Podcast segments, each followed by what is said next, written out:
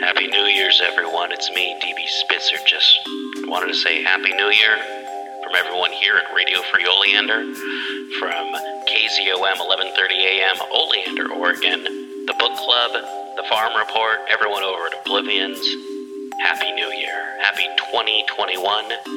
Let's make it a good year, everyone. And uh, to kick the year off right, we're going with some hard-boiled detective stories, bringing the straight dick to you, you know.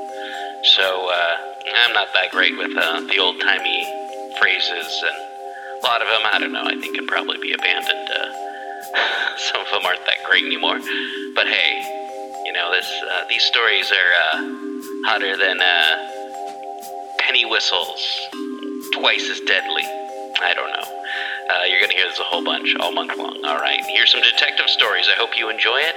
And uh, thank you for listening to Radio Free Oleander Book Club. Recording by Andy Minter. Four Max Carrados Detective Stories by Ernest Bramah. 2. The Knight's Cross Signal Problem. Louis, exclaimed Mr. Carrados, with the air of genial gaiety that Carlyle had found so incongruous to his conception of a blind man, you have a mystery somewhere about you. I know it by your step. Nearly a month had passed since the incident of the false Dionysius had led to the two men meeting. It was now December. Whatever Mr. Carlyle's step might indicate to the inner eye, it betokened to the casual observer the manner of a crisp, alert, self possessed man of business. Carlyle, in truth, betrayed nothing of the pessimism and despondency that had marked him on the earlier occasion. "You have only yourself to thank that it's a very poor one," he retorted. "If you hadn't held me to a hasty promise to give me an option on the next case that baffled you, no matter what it was just so. The consequence is that you get a very unsatisfactory affair that has no special interest to an amateur, and is only baffling because it is well well, baffling?" "Exactly, Max. Your would be jest has discovered the proverbial truth. I need hardly tell you that it is only the insoluble that is finally baffling, and this is very probably insoluble. You remember the awful smash on the Central and Suburban at Knight's Cross Station a few weeks ago?" "Yes," replied Carrados, with interest. "I read the whole ghastly details at the time." "You read?" exclaimed his friend suspiciously. "I still use the familiar phrases," explained Carrados, with a smile. "As a matter of fact, my secretary reads to me. I mark what I want to hear, and when he comes at ten o'clock we clear off the morning papers in no time." "And how do you know what to mark?" demanded Mr. Carlyle cunningly. Carrados's right hand, lying idly on the table, moved to a newspaper near. He ran his finger along a column heading, his eyes still turned towards his visitor. "The Money Market. Continued from page two. British Railways," he announced. "Extraordinary," murmured Carlyle. "Not very," said Carrados. "If someone dipped a stick in treacle and wrote 'Rats' across a marble slab you would probably be able to distinguish what was there blindfold." "Probably," admitted Mr. Carlyle. "At all events we will not test the experiment. The difference to you of treacle on a marble background is scarcely greater than that of printer's ink on newspaper to me, but anything smaller than pica I do not read with comfort, and below long primer I cannot read at all. Hence the secretary. Now the accident, Louis." "The accident. Well, you remember all about that. An ordinary Central and Suburban passenger train, non stop at Knight's Cross, ran past the signal and crashed into a crowded electric train that was just beginning to move out. It was like sending a garden roller down a row of hand lights. Two carriages of the electric train were flattened out of existence, the next two were broken up. For the first time on an English railway there was a good stand up smash between a heavy steam engine and a train of light cars, and it was bad for the coup.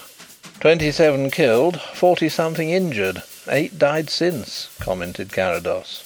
"That was bad for the company," said Carlyle. "Well, the main fact was plain enough. The heavy train was in the wrong. But was the engine driver responsible? He claimed, and he claimed vehemently from the first, and he never varied one iota, that he had a clear signal that is to say, the green light, it being dark. The signalman concerned was equally dogged that he never pulled off the signal, that it was at danger when the accident happened, and that it had been for five minutes before. Obviously they could not both be right. "Why, Louis?"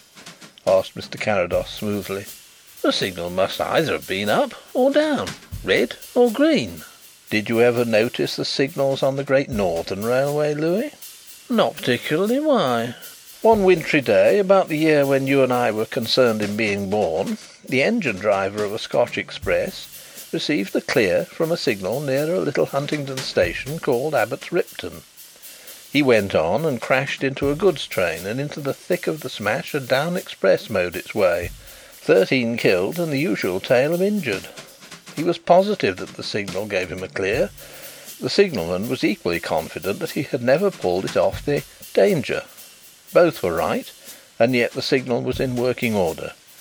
As I said, it was a wintry day, it had been snowing hard and the snow froze and accumulated on the upper edge of the signal arm until its weight bore it down. That is a fact that no fiction writer dare have invented, but to this day every signal on the Great Northern pivots from the centre of the arm instead of from the end, in memory of that snowstorm." "That came out at the inquest, I presume?" said Mr. Carlyle. "We have had the Board of Trade inquiry and the inquest here, and no explanations forthcoming. Everything was in perfect order. It rests between the word of the signalman and the word of the engine driver.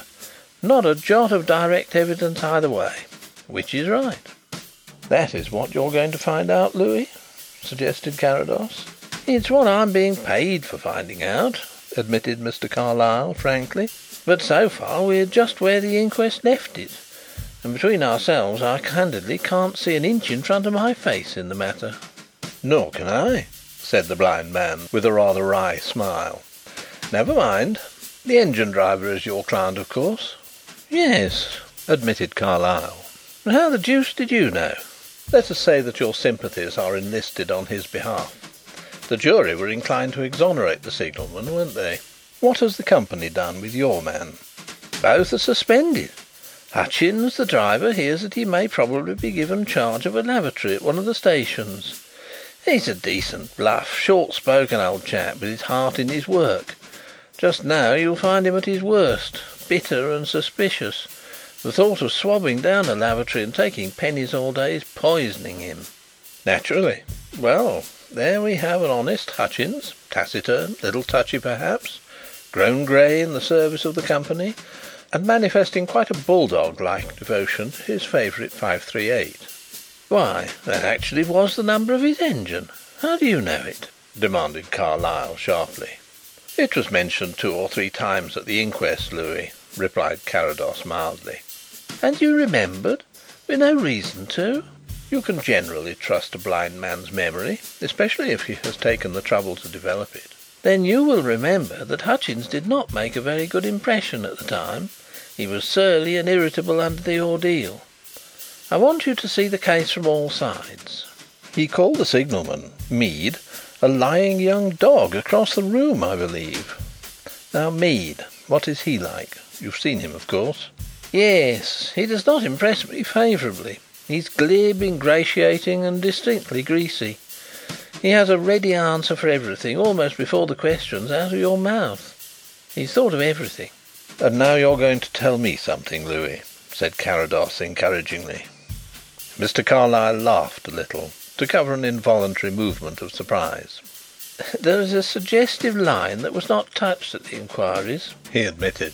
"Hutchins has been a saving man all his life, and he's received good wages. Among his class he is regarded as wealthy. I dare say that he has five hundred pounds in the bank. He's a widower with one daughter, a very nice mannered girl of about twenty. Mead's a young man, and he and the girl are sweethearts have been informally engaged for some time. But old Hutchins would not hear of it. He seems to have taken a dislike to the signalman from the first, and latterly he had forbidden him to come to his house or his daughter to speak to him." "Excellent, Louis!" cried Carrados in great delight. "We shall clear your man in a blaze of red and green lights yet, and hang the glib, greasy signalman from his own signal post." "It is a significant fact? Seriously?" "It is absolutely convincing. It may have been a slip, a mental lapse on Mead's part which he discovered the moment it was too late, and then, being too cowardly to admit his fault, and having so much at stake, he took care to make detection impossible. It may have been that, but my idea is rather that probably it was neither quite pure accident nor pure design. I can imagine Mead meanly pluming himself over the fact that the life of this man who stands in his way and whom he must cordially dislike, lies in his power. I can imagine the idea becoming an obsession as he dwells on it. A dozen times, with his hand on the lever, he lets his mind explore the possibilities of a moment's defection. Then one day he pulls the signal off in sheer bravado, and hastily puts it at danger again. He may have done it once, or he may have done it oftener before he was caught in a fatal moment of irresolution. The chances are about even that the engine driver would be killed. In any case he'd be disgraced, for it's easier on the face of it to believe that a man might run past a danger signal in absent mindedness without noticing it, than that a man should pull off a signal and replace it without being conscious of his actions. The fireman was killed. Does your theory involve the certainty of the fireman being killed, Louis?" "No," said Carlyle. "The fireman's a difficulty. But looking at it from Mead's point of view, whether he's been guilty of an error or a crime, it resolves itself into this: First, the fireman may be killed. Second, he may not notice the signal at all. Third, in any case he will loyally corroborate his driver, and a good old jury will discount that." Carrados smoked thoughtfully, his open, sightless eyes merely appearing to be set in a tranquil gaze across the room. "It would not be an improbable explanation," he said presently. "Ninety nine men out of a hundred would say people do not do these things. But you and I, who have in our different ways studied criminology, know that they sometimes do, or else there would be no curious crimes. What have you done on that line?" To anyone who could see, Mr. Carlyle's expression conveyed an answer. "You're behind the scenes, Max. What was there for me to do? Still, I must do something for my money. Well, I've had a very close inquiry made confidentially among the men. There might be a whisper of one of them knowing more than had come out a man restrained by friendship, or enmity, or even grade jealousy. Nothing came of that. Then there was the remote chance that some private person had noticed the signal, without attaching any importance to it then one who would be able to identify it still by something associated with the time. I went over the line myself. Opposite the signal, the line on one side is shut in by a high blank wall. On the other side are houses. But coming below the butt end of a scullery, the signal doesn't happen to be visible from any road or any window." "My poor Louis," said Carrados in friendly ridicule, "you were at the end of your tether." "I was admitted Carlyle. "And now that you know the sort of job it is, I don't suppose that you're keen on wasting your time over it." "That would hardly be fair, would it?" said Carrados reasonably. "No, Louis, I will take over your honest old driver, and your greasy young signalman, and your fatal signal that cannot be seen from anywhere." "But it is an important point for you to remember, Max, that although the signal cannot be seen from the box if the mechanism had gone wrong or anyone tampered with the arm, the automatic indicator would at once have told me that the green light was showing. Oh, I've gone very thoroughly into the technical points, I assure you." "I must do so too," commented Mr. Carrados gravely. "For that matter, if there's anything you want to know, I dare say that I can tell you," suggested his visitor. "It might save your time. "True," acquiesced Carrados. "I should like to know whether anyone belonging to the houses that bound the line there came of age or got married on the twenty sixth of November." Mr. Carlyle looked across curiously at his host. "I really do not know, Max," he replied in his crisp, precise way. "What on earth has that got to do with it, may I inquire?" The only explanation of the Pont St. Lin swing bridge disaster of '75 was the reflection of a green Bengal light on a cottage window. Mr. Carlyle smiled his indulgence privately. "My dear chap, you mustn't let your retentive memory of obscure happenings run away with you," he remarked wisely. "In nine cases out of ten the obvious explanation is the true one. The difficulty, as here, lies in proving it. Now, would you like to see these men?" "I expect so. In any case I will see Hutchins first." "Both live in Holloway. Shall I ask Hutchins to come here to see you say to morrow? He's doing nothing." "No," replied Carrados. "To morrow I must call on my brokers, and my time may be filled up." "Quite right. You mustn't neglect your own affairs for this experiment," assented Carlyle. "Besides, I should prefer to drop in on Hutchins at his own home. Now, Louis, enough of the honest old man for one night. I have a lovely thing by Eumenes that I want to show you. To day is Tuesday. Come to dinner on Sunday and pour the vials of your ridicule on my want of success."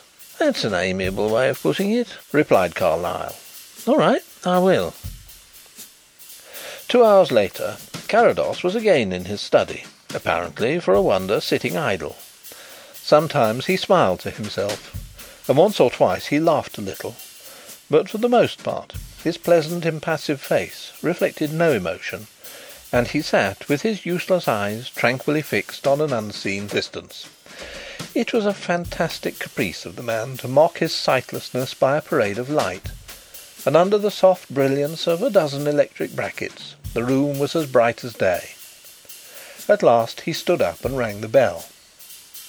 "I suppose Mr. Greatorex isn't still here by any chance, Parkinson?" he asked, referring to his secretary.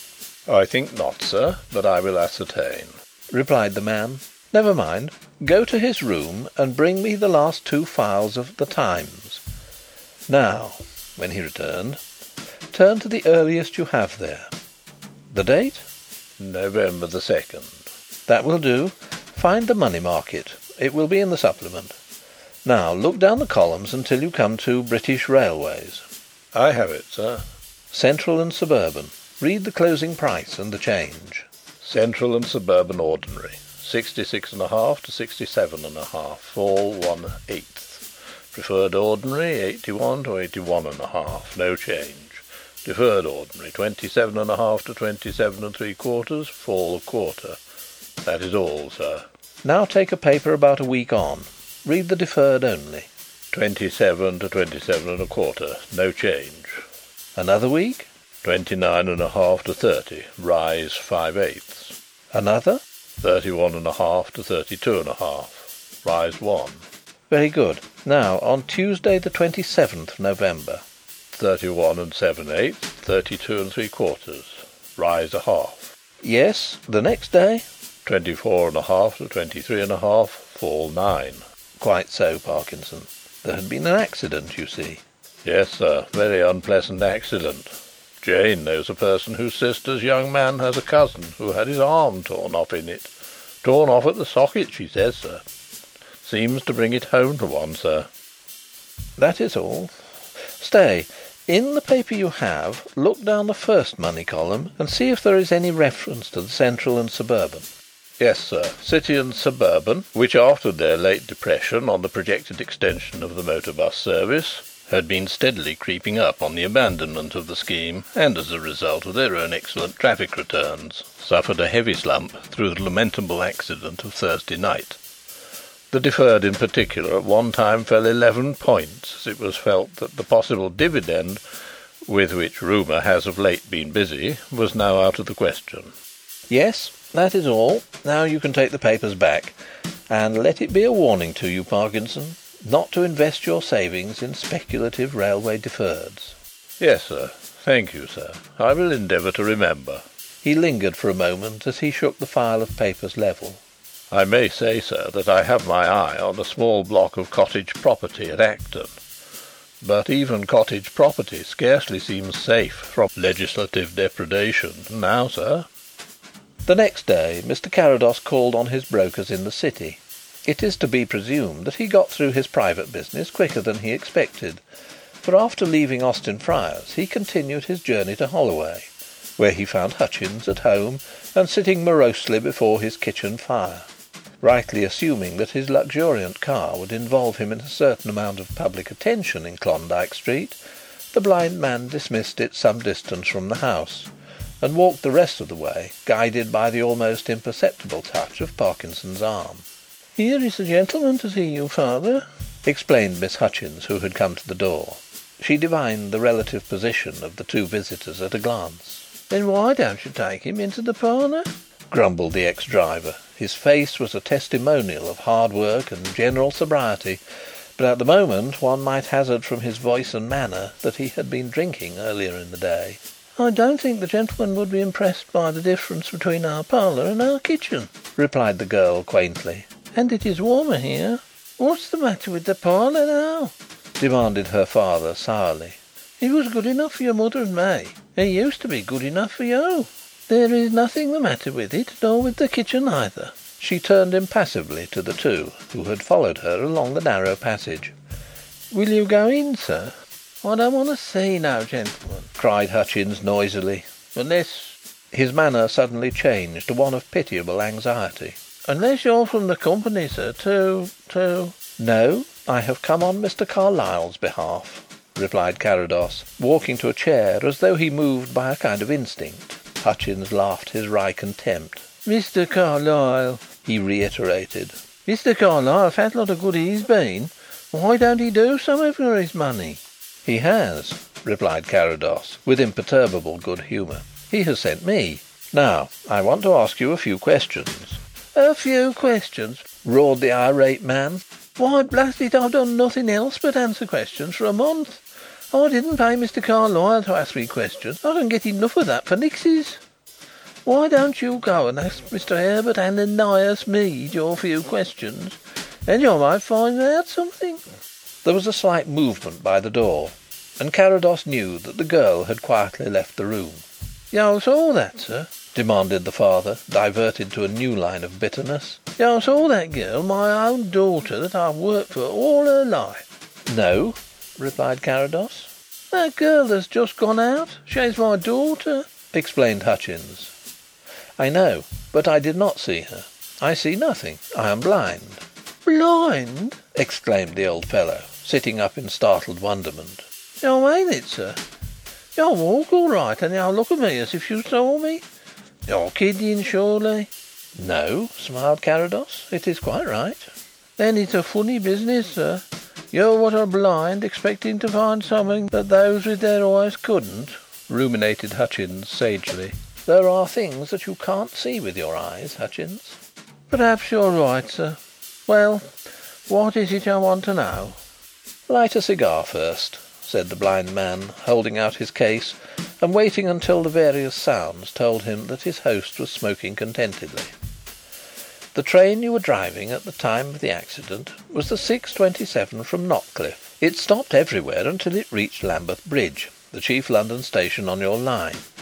There it became something of an express, and leaving Lambeth Bridge at 7.11 should not stop again until it fetched Swanstead on Thames, eleven miles out, at 7.34.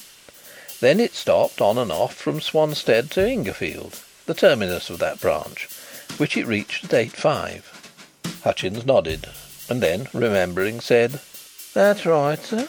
"That was your business all day, running between Notcliff and Ingerfield?" "Yes, sir. Three journeys up and three down, mostly."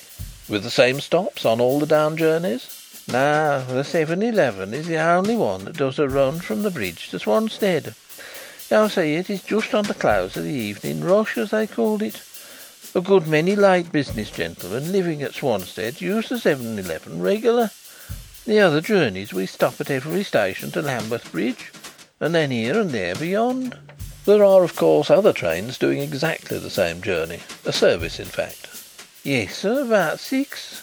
"And do any of those say, during the rush do any of those run non stop from Lambeth to Swanstead?" Hutchins reflected a moment. All the choler and restlessness had melted out of the man's face. He was again the excellent artisan, slow, but capable and self reliant. "That I couldn't definitely say, sir. Very few short distance trains pass the junction, but some of those may. A guide would show us in a minute, but I haven't got one." "Never mind. You said at the inquest that it was no uncommon thing for you to be pulled up at the stop signal east of Knight's Cross Station. How often would that happen? Only with the 7.11, mind." "Perhaps three times a week perhaps twice." "The accident was on a Thursday. Have you noticed that you were pulled up oftener on a Thursday than on any other day?" A smile crossed the driver's face at the question. "You don't happen to live at Swanstead yourself, sir?" He asked in reply. "No," admitted Carrados. "Why?" "Well, sir, we always pulled up on Thursday. Practically always, you may say. It got to be quite a saying amongst those that used the train regular. They used to look out for it. Carrados's sightless eyes had the one quality of concealing emotion supremely. "Oh!" he commented softly. "Always? And it was quite a saying, was it? And why was it always so on Thursday?" "It had to do with the early closing, I'm told. The suburban traffic was a bit different. By rights we ought to have been set back two minutes for that day, but I suppose it wasn't thought worth while to alter us in the time table. So we most always had to wait outside Three Deep Tunnel for a westbound electric to make good." "You were prepared for it, then?" "Yes, sir, I was," said Hutchins, reddening at some recollection. "And very down about it was one of the jury over that. But mayhap once in three months I did get through Haven on a Thursday. And it's not for me to question whether things are right or wrong just because they're not what I may expect. The signals are my orders, sir. Stop! Go on! And it's for me to obey as you would a general on the field of battle. What would happen otherwise? It was nonsense what they said about going cautious, and the man who stated it was a barber who didn't know the difference between a distance and a stop signal down to the minute they gave their verdict. My orders, sir, given me by that signal, was go right ahead and keep to your running time." Carrados nodded a smoothing assent. "That's all, I think," he remarked. "All?" exclaimed Hutchins in surprise. "Why, sir, you can't have got much of an idea of it yet." "Quite enough. And I know it isn't pleasant for you to be taken along the same ground over and over again." The man moved awkwardly in his chair and pulled nervously at his grizzled beard. "You mustn't take any notice of what I said just now, sir," he apologised. "You somehow make me feel that something might come of it. But I've been badgered about and accused and cross examined from one to another of them these weeks till it fair makes me bitter against everything. And now they talk of putting me in a lavatory me that has been with the company for five and forty years and on the footplate thirty two a man suspected of running past a danger signal." "You have had a rough time, Hutchins. You will have to exercise your patience a little longer yet," said Carrados sympathetically. "You think something might come of it, sir? You think you'll be able to clear me? Believe me, sir, if you could give me something to look forward to it might save me from He pulled himself up and shook his head sorrowfully. "I've been near it," he added simply. Carrados reflected and took his resolution. To day is Wednesday. I think you may hope to hear something from your general manager towards the middle of next week." "Good God, sir! You really mean that?" "In the interval, show your good sense by behaving reasonably. Keep civilly to yourself and don't talk. Above all," he nodded towards a quart jug that stood on the table between them an incident that filled the simple minded engineer with boundless wonder when he recalled it afterwards above all, leave that alone." Hutchins snatched up the vessel and brought it crashing down on the hearthstone, his face shining with a set resolution. "I've done with it, sir. It was the bitterness and despair as drove me to that. Now I can do without it." The door was hastily opened, and Miss Hutchins looked anxiously from her father to the visitors and back again. "Oh, whatever is the matter?" she exclaimed. "I heard a great crash. This gentleman is going to clear me, Meg, my dear," blurted out the old man irrepressibly. "And I've done with the drink for ever." "Hutchins, Hutchins!" said Carrados warningly. "My daughter, sir, you wouldn't have her not know," pleaded Hutchins, rather crestfallen. "He won't go any further." Carrados laughed quietly to himself as he felt Margaret Hutchins' startled and questioning eyes attempting to read his mind. He shook hands with the engine driver without further comment, however, and walked out into the commonplace little street under Parkinson's unobtrusive guidance. "Very nice of Miss Hutchins to go into half mourning, Parkinson," he remarked as they went along. "Thoughtful and yet not ostentatious." "Yes, sir," agreed Parkinson, who had long ceased to wonder at his master's perceptions. The Romans, Parkinson, had a saying to the effect that gold carries no smell. That is a pity sometimes. What jewellery did Miss Hutchins wear?" "Very little, sir. A plain gold brooch representing a merry thought the merry thought of a sparrow, I should say, sir. The only other article was a smooth backed gun metal watch suspended from a gun metal bow." "Nothing showy or expensive, eh?" "Oh dear no, sir. Quite appropriate for a young person of her position." "Just what I should have expected." He slackened his pace. We are passing a hoarding, are we not?" "Yes, sir." "We will stand here a moment. Read me the letterpress of the poster before us." "This Oxo one, sir?" "Yes." "Oxo, sir." Carrados was convulsed with silent laughter. Parkinson had infinitely more dignity, and conceded merely a tolerant recognition of the ludicrous. "That was a bad shot, Parkinson," remarked his master when he could speak. We will try another." For three minutes, with scrupulous conscientiousness on the part of the reader, and every appearance of keen interest on the part of the hearer, there were set forth the particulars of a sale by auction of superfluous timber and builders' material. "That will do," said Carrados, when the last detail had been reached. "We can be seen from the door of number 107 still?" "Yes, sir." "No indication of anyone coming to us from there?" "No, sir." Carrados walked thoughtfully on again. In the Holloway Road they rejoined the waiting motor car. "Lambeth Bridge Station," was the order the driver received. From the station the car was sent on home, and Parkinson was instructed to take two first class singles for Richmond, which could be reached by changing at Stafford Road.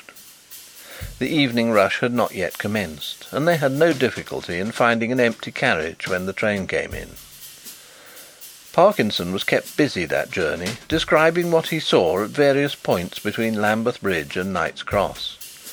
For a quarter of a mile Carrados's demands on the eyes and the memory of his remarkable servant were wide and incessant. Then his questions ceased. They had passed the stop signal east of Knight's Cross Station. The following afternoon they made the return journey as far as Knight's Cross. This time, however, the surroundings failed to interest Carrados. "We are going to look at some rooms," was the information he offered on the subject, and an imperturbable "Yes, sir," had been the extent of Parkinson's comment on the unusual proceeding. After leaving the station they turned sharply along a road that ran parallel with the line a dull thoroughfare of substantial elderly houses that were beginning to sink into decrepitude. Here and there a corner residence displayed the brass plate of a professional occupant, but for the most part they were given up to the various branches of second rate apartment letting. "The third house after the one with the flagstaff," said Carrados. Parkinson rang the bell, which was answered by a young servant who took an early opportunity of assuring them that she was not tidy as it was rather early in the afternoon. She informed Carrados, in reply to his inquiry, that Miss Chubb was at home, and showed them into a melancholy little sitting room to await her appearance. "I shall be almost blind here, Parkinson," remarked Carrados, walking about the room. "It saves explanation." "Very good, sir," replied Parkinson. Five minutes later, an interval suggesting that Miss Chubb also found it rather early in the afternoon, Carrados was arranging to take rooms for his attendant and himself for the short time that he would be in London, seeing an oculist. "One bedroom mine must face north," he stipulated. "It has to do with the light." Miss Chubb replied that she quite understood. Some gentlemen, she added, had their requirements, others their fancies. she endeavoured to suit all. The bedroom she had in view from the first did face north. She would not have known, only the last gentleman, curiously enough, had made the same request. "A sufferer like myself?" inquired Carrados affably. Miss Chubb did not think so. In his case she regarded it merely as a fancy. He had said that he could not sleep on any other side. She had had to turn out of her own room to accommodate him. But if one kept an apartment house one had to be adaptable, and Mr. Ghoosh was certainly very liberal in his ideas. "Ghoosh? An Indian gentleman, I presume?" hazarded Carrados. It appeared that Mr. Ghoosh was an Indian. Miss Chubb confided that at first she had been rather perturbed at the idea of taking in a a "black man," as she confessed to regarding him. She reiterated, however, that Mr. Ghoosh proved to be quite the gentleman. Five minutes of affability put Carrados in full possession of Mr. Ghoosh's manner of life and movements, the dates of his arrival and departure, his solitariness, and his daily habits. "This would be the best bedroom," said Miss Chubb. It was a fair sized room on the first floor. The window looked out on to the roof of an outbuilding. Beyond, the deep cutting of the railway line. Opposite stood the dead wall that Mr. Carlyle had spoken of. Carrados looked round the room with the discriminating glance that sometimes proved so embarrassing to those who knew him. "I have to take a little daily exercise," he remarked, walking to the window and running his hand up the woodwork. You will not mind my fixing a developer here, Miss Chubb? A few small screws?" Miss Chubb thought not. Then she was sure not. Finally she ridiculed the idea of minding with scorn.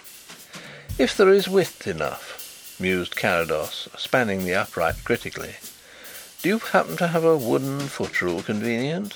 "Well, to be sure!" exclaimed Miss Chubb, opening a rapid succession of drawers until she produced the required article. When we did out this room after Mr. Ghoosh there was this very ruler among the things he hadn't thought worth taking. This is what you require, sir?" "Yes," replied Carrados, accepting it. "I think this is exactly what I require." It was a common, new white wood rule, such as one might buy at any small stationer's for a penny. He carelessly took off the width of the upright, reading the figures with a touch and then continued to run a finger tip delicately up and down the edges of the instrument. Four and seven eighths was his unspoken conclusion. "I hope it will do, sir." "Admirably," replied Carrados. "But I haven't reached the end of my requirements yet, Miss Chubb." "No, sir?" said the landlady, feeling that it would be a pleasure to oblige so agreeable a gentleman. "What else might there be?" "Although I can see very little, I like to have a light, but not any kind of light.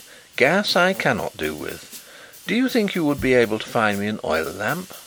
"Certainly, sir.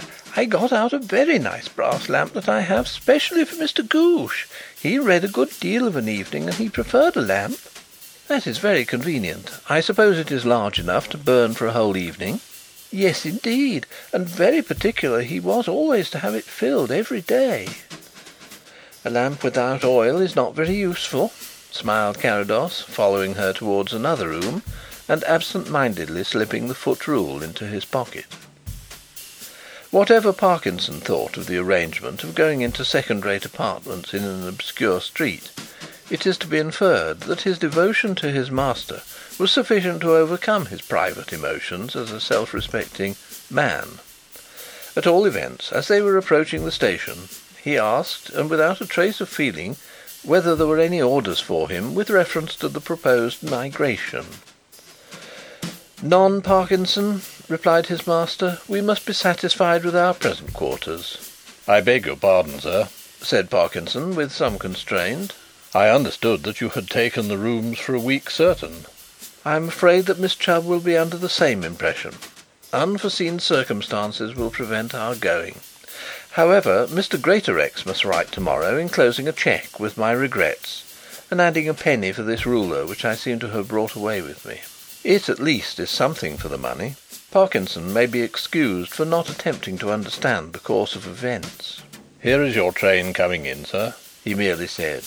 "We will let it go and wait for another. Is there a signal at either end of the platform?" Yes, sir. At the further end." "Let us walk towards it. Are there any of the porters or officials about here?" "No, sir, none." "Take this ruler. I want you to go up the steps there are steps up the signal, by the way." "Yes, sir." "I want you to measure the glass of the lamp. Do not go up any higher than is necessary, but if you have to stretch, be careful not to mark off the measurement with your nail, although the impulse is a natural one. That has been done already." Parkinson looked apprehensively round and about. Fortunately the part was a dark and unfrequented spot, and everyone else was moving towards the exit at the other end of the platform. Fortunately also the signal was not a high one. "As near as I can judge on the rounded surface, the glass is four and seven eighths across," reported Parkinson. "Thank you," replied Carrados, returning the measure to his pocket. "Four and seven eighths is quite near enough. Now we will take the next train back." Sunday evening came, and with it Mr. Carlyle to The Turrets at the appointed hour. He brought to the situation a mind poised for any eventuality and a trenchant eye. As the time went on and the impenetrable Carrados made no allusion to the case, Carlyle's manner inclined to a waggish commiseration of his host's position. Actually he said little, but the crisp precision of his voice, when the path lay open to a remark of any significance, left little to be said. It was not until they had finished dinner and returned to the library that Carrados gave the slightest hint of anything unusual being in the air. His first indication of coming events was to remove the keys from the outside to the inside of the door. "What are you doing, Max?" demanded Mr. Carlyle, his curiosity overcoming the indirect attitude. "You have been very entertaining, Louis," replied his friend, "but Parkinson should be back very soon now, and it is as well to be prepared. Do you happen to carry a revolver?" "Not when I come to dine with you, Max," replied Carlyle, with all the aplomb he could muster. Is it usual?" Carrados smiled affectionately at his guest's agile recovery, and touched the secret spring of a drawer in an antique bureau by his side. The little hidden receptacle shot smoothly out, disclosing a pair of dull blued pistols. "To night, at all events, it might be prudent," he replied, handing one to Carlyle and putting the other into his own pocket. Our man may be here at any minute, and we do not know in what temper he will come." "Our man!" exclaimed Carlyle, craning forward in excitement. "Max, you don't mean to say that you have got Mead to admit it?" "No one has admitted it," said Carrados, "and it is not Mead." "Not Mead? Do you mean that Hutchins "Neither Mead nor Hutchins. The man who tampered with the signal for Hutchins was right and a green light was exhibited is a young Indian from Bengal. His name is Drishna and he lives at Swanstead." Mr. Carlyle stared at his friend between sheer surprise and blank incredulity. "You really mean this, Carrados?" he said. "My fatal reputation for humour," smiled Carrados. "If I am wrong, Louis, the next hour will expose it." "But why why why the colossal villainy, the, the unparalleled audacity!" Mr. Carlyle lost himself among incredulous superlatives and could only stare. "Chiefly to get himself out of a disastrous speculation," replied Carrados, answering the question. "If there was another motive, or at least an incentive, which I suspect, doubtless we shall hear of it." "All the same, Max, I don't think you have treated me quite fairly," protested Carlyle, getting over his first surprise and passing to a sense of injury. Here we are and I know nothing, absolutely nothing of the whole affair." "We both have our ideas of pleasantry, Louis," replied Carrados genially. "But I dare say you're right and perhaps there is still time to atone." In the fewest possible words he outlined the course of his investigations. "And now you know all that is to be known until Drishna arrives." "But will he come?" questioned Carlyle doubtfully. "He may be suspicious." "Yes, he will be suspicious." "But he will not come." "On the contrary, Louis, he will come because my letter will make him suspicious. He is coming, otherwise Parkinson would have telephoned me at once, and we should have had to take other measures." "What did you say, Max?" asked Carlyle curiously. "I wrote that I was anxious to discuss an Indo Scythian inscription with him, and sent my car in the hope that he would be able to oblige me." "But is he interested in Indo Scythian inscriptions?" "I haven't the faintest idea," admitted Carrados, and Mr. Carlyle was throwing up his hands in despair when the sound of motor car wheels softly kissing the gravel surface of the drive outside brought him to his feet. "By God, you're right, Max!" he exclaimed, peeping through the curtains. "There's a man inside." "Mr. Drishna," announced Parkinson, a minute later. The visitor came into the room with leisurely self possession that might have been real or a desperate assumption. He was a slightly built young man of about twenty five, with black hair and eyes, a small, carefully trained moustache, and a dark olive skin. His physiognomy was not displeasing, but his expression had a harsh and supercilious tinge. In attire he erred towards the immaculately spruce. "Mr. Carrados?" he said inquiringly. Carrados, who had risen, bowed slightly without offering his hand. "This gentleman," he said, indicating his friend, "is Mr. Carlyle, the celebrated private detective." The Indian shot a very sharp glance at the object of this description. Then he sat down. "You wrote me a letter, Mr. Carrados," he remarked, in English that scarcely betrayed any foreign origin. "A rather curious letter, I may say. You asked me about an ancient inscription. I know nothing of antiquities.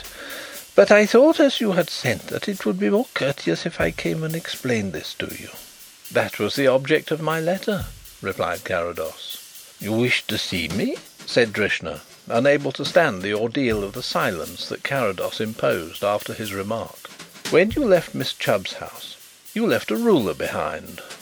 One lay on the desk by Carrados, and he took it up as he spoke. "I don't understand what you are talking about," said Drishna guardedly. You're making some mistake." The ruler was marked at four and seven eighths inches, the measure of the glass of the signal lamp outside. The unfortunate young man was unable to repress a start. His face lost its healthy tone.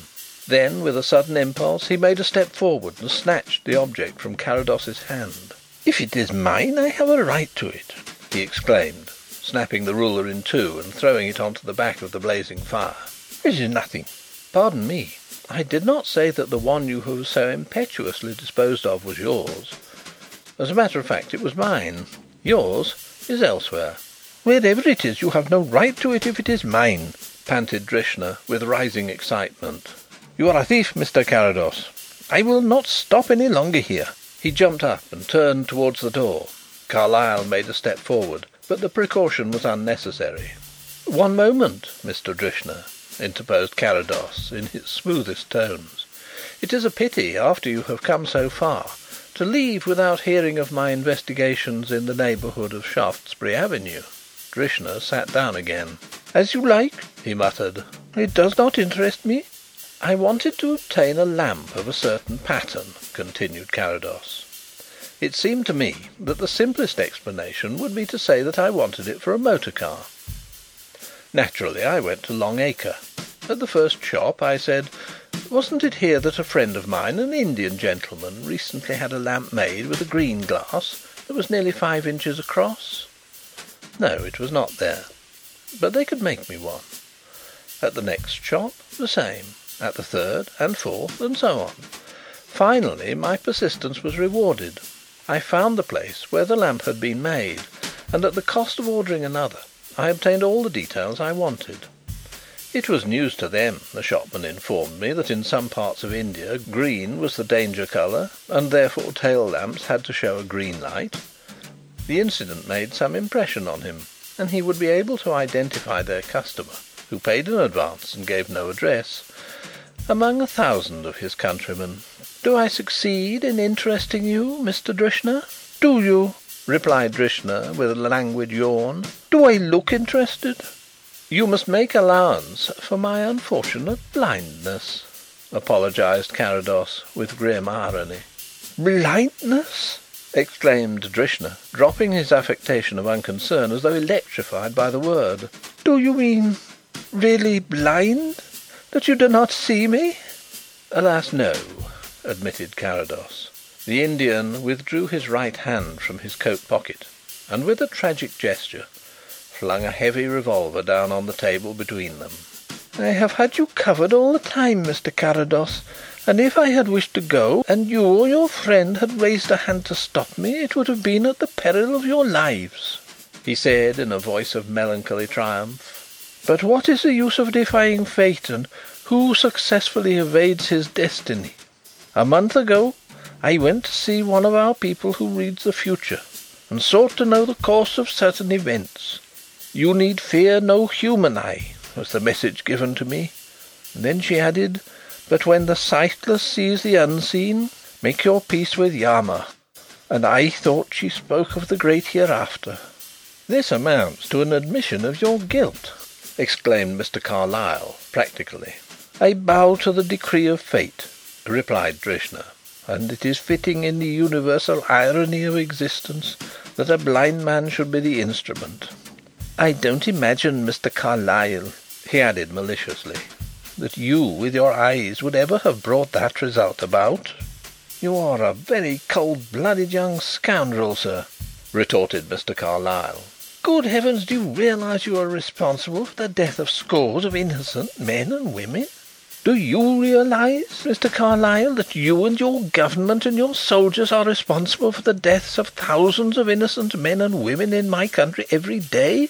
If England was occupied by the Germans, who quartered an army and an administration with their wives and their families and all their expensive paraphernalia on the unfortunate country until the whole nation was reduced to the verge of famine, and the appointment of every new official meant the callous death sentence on a thousand men and women to pay his salary, then if you went to Berlin and wrecked a train you would be hailed a patriot. What Boadicea did and Samson, so have I. If they were heroes so am I." "Well, upon my soul!" cried the highly scandalised Carlyle. "What next? Boadicea was a semi legendary person whom we may possibly admire at a distance. Personally I do not profess to express an opinion, but Samson, I would remind you, is a Biblical character. Samson was mocked as an enemy. You, I do not doubt, have been entertained as a friend. And haven't I been mocked and despised and sneered at every day of my life here by your supercilious, superior, empty headed men?" flashed back Drishna, his eyes leaping into malignity and his voice trembling with sudden passion. "Oh, how I hated them as I passed them in the street, and recognised by a thousand petty insults their lordly English contempt for me as an inferior being! A nigger! How I longed with Caligula that a nation had a single neck that I might destroy it at one blow! I loathe you and your complacent hypocrisy, Mr. Carlyle; despise and utterly abominate you from an eminence of superiority that you can never even understand." "I think we are getting rather away from the point, Mr. Drishna," interposed Carrados, with the impartiality of a judge. Unless I am misinformed, you are not so ungallant as to include everyone you have met here in your execration?" "Ah, no," admitted Drishna, descending into a quite ingenuous frankness. "Much as I hate your men I love your women. How is it possible that a nation should be so divided, its men so dull witted and defensive, its women so quick, sympathetic, and capable of appreciating?" Uh, "But a little expensive, too, at times?" suggested Carrados. Drishna sighed heavily. "Yes, it is incredible. It is the generosity of their large nature. My allowance, though what most of you would call noble, has proved quite inadequate. I was compelled to borrow money, and the interest became overwhelming. Bankruptcy was impracticable because I should then have been recalled by my people, and much as I detest England, a certain reason made the thought of leaving it unbearable. Connected with the Arcady Theatre? You knew? Well, do not let us introduce the lady's name. In order to restore myself I speculated on the Stock Exchange. My credit was good through my father's position and the standing of the firm to which I am attached. I heard on reliable authority and very early that the Central and Suburban, and the Deferred especially, was safe to fall heavily, through a motor bus amalgamation which was then a secret. I opened a bear account and sold largely. The shares fell, but only fractionally, and I waited. Then, unfortunately, they began to go up. Adverse forces were at work and rumours were put about. I could not stand the settlement, and in order to carry over an account I was literally compelled to deal temporarily with some securities that were not technically my own property." "Embezzlement, sir," commented Mr. Carlyle icily. "But what is embezzlement on the top of wholesale murder?" "That is what it is called. In my case, however, it was only to be temporary. Unfortunately the rise continued. Then, at the height of my despair, I chanced to be returning to Swanstead rather earlier than usual one evening, and the train was stopped at a certain signal to let another pass. There was a conversation in the carriage, and I learnt certain details. One said that there would be an accident some day, and so forth. In a flash, as by an inspiration, I saw how circumstances might be turned to account. A bad accident, and the shares would certainly fall, and my position would be retrieved. I think Mr. Carrados has somehow learned the rest." "Max," said Mr. Carlyle, with emotion, "is there any reason why you should not send your man for a police officer and have this monster arrested on his own confession without further delay?" "Pray do so, Mr. Carrados," acquiesced Drishna. "I shall certainly be hanged but the speech I shall prepare will ring from one end of India to the other. My memory will be venerated as that of a martyr, and the emancipation of my motherland will be hastened by my sacrifice." "In other words," commented Carrados, "there will be disturbances at half a dozen disaffected places, a few unfortunate police will be clubbed to death, and possibly worse things may happen. That does not suit us, Mr. Drishna." "And how do you propose to prevent it?" asked Drishna with cool assurance. "It is very unpleasant being hanged on a dark winter morning, very cold, very friendless, very inhuman. The long trial, the solitude and the confinement, the thoughts of the long sleepless night before, the hangman and the pinioning and the noosing of the rope, are apt to prey on the imagination. Only a very stupid man can take hanging easily. "What do you want me to do instead, Mr. Carrados?" asked Drishna shrewdly. Carrados's hand closed on the weapon that still lay on the table between them. Without a word he pushed it across. "I see," commented Drishna, with a short laugh and a gleaming eye. "Shoot myself and hush it up to suit your purpose. Withhold my message to save the exposures of a trial and to keep the flame from the torch of insurrectionary freedom. Also interposed Carrados mildly, "to save your worthy people a good deal of shame, and to save the lady, who is nameless, the unpleasant necessity of relinquishing the house and the income which you have just settled on her. She certainly would not then venerate your memory." "What is that?" "The transaction which you carried through was based on a felony, and could not be upheld. The firm you dealt with will go to the courts, and the money, being directly traceable, will be held forfeit, as no good consideration passed." "Max!" cried Mr. Carlyle hotly, "you are not going to let this scoundrel cheat the gallows after all?" "The best use you can make of the gallows is to cheat it, Louis," replied Carrados. "Have you ever reflected what human beings will think of us a hundred years hence?"